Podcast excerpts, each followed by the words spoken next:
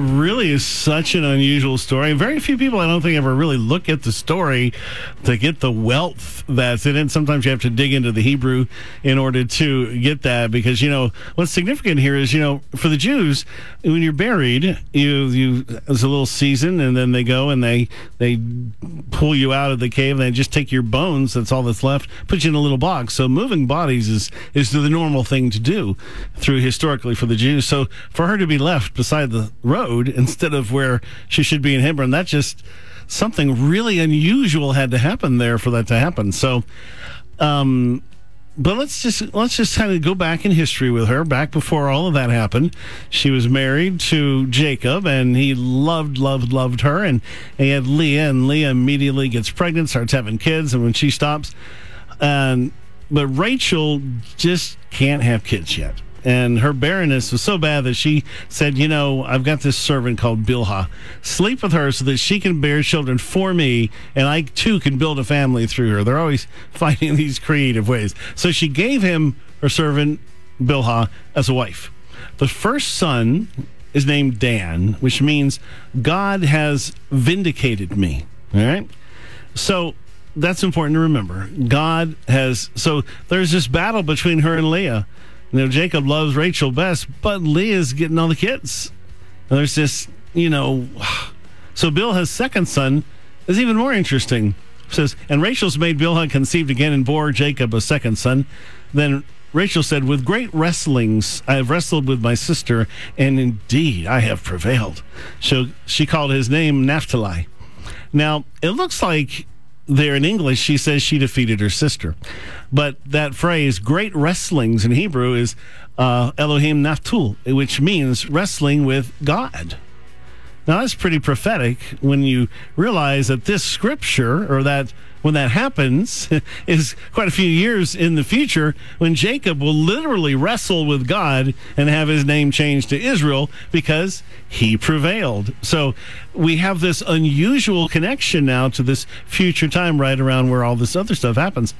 And then it says, Then God remembered Rachel. He listened to her and enabled her to conceive. She became pregnant and gave birth to a son and said, God has taken away my disgrace. She named him Joseph which means Jehovah has added.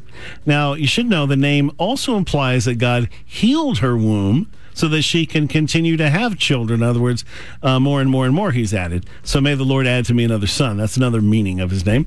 So Joseph was born near the end of Tammuz, right? Pretty close to where we're at on the calendar.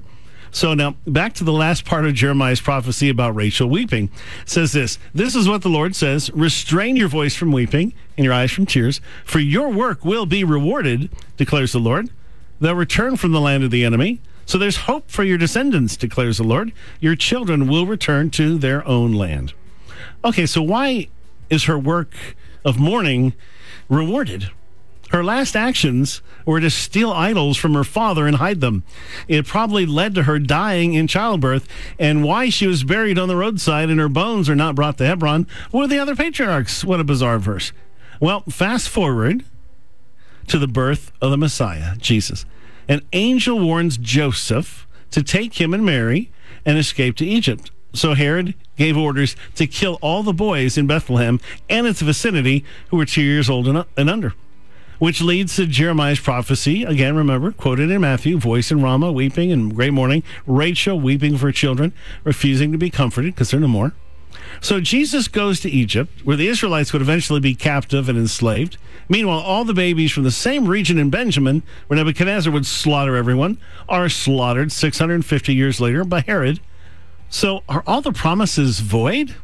Well, no, obviously. Jesus returns like the captives and he comes, he grows, and he dies for his people. He literally empties Hades, taking every one of those babies with him.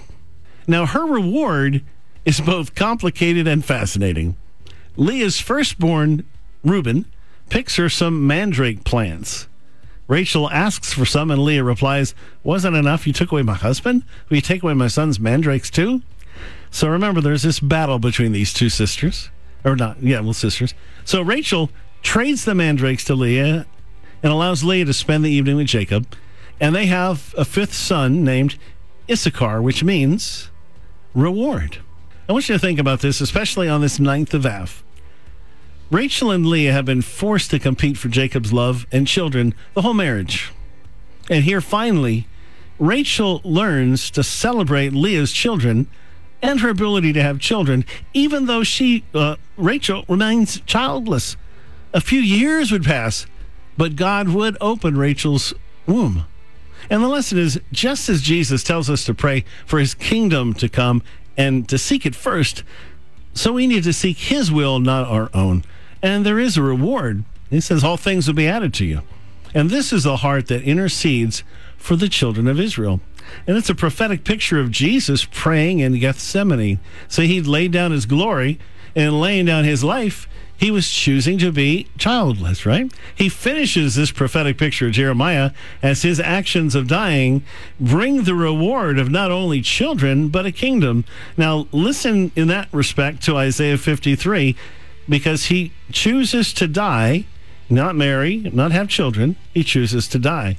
So there should be no future. Well, listen to what it says. He is despised and rejected by men, a man of sorrows and acquainted with grief. He was taken from prison and from judgment, and who will declare his generation? In other words, no children will come. For he was cut off from the land of the living. For the transgressions of my people he was stricken. Yet it pleased the Lord to bruise him. He has put him to grief. When you make his soul an offering for sin, he shall see his seed. He shall prolong his days.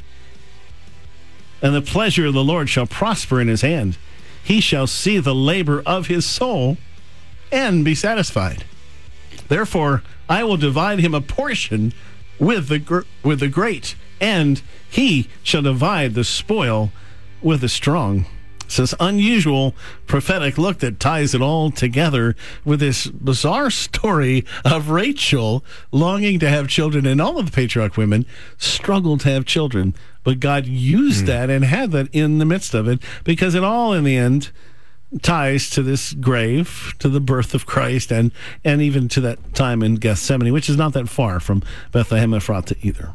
I am always uh, amazed at how Father is just uh, weaving. Uh, you know history and his story together in his word and yeah. Uh, we hope you come away with just a renewed desire to follow after Jesus, to, to get into the Bible. No wonder it's the best selling book yeah, of imagine. all time. Great, great stuff. Now, we have what? One more segment that uh, we're going to do? You got one more, and this is uh, a great way to end because very upbeat. There's uh, God is always redemptive. This day, this mourning day, uh, the 9th of Av, uh, Tisha B'Av, is the saddest day and it's followed by the happiest day ah, on the calendar. I'll take that. And it's a day of marriage. God, you know, He's got this perfect story here. We're going through all these things now, but who are we to Jesus in the end? As you read Revelation, we are the bride mm. of hmm. Christ. And so we go through mourning.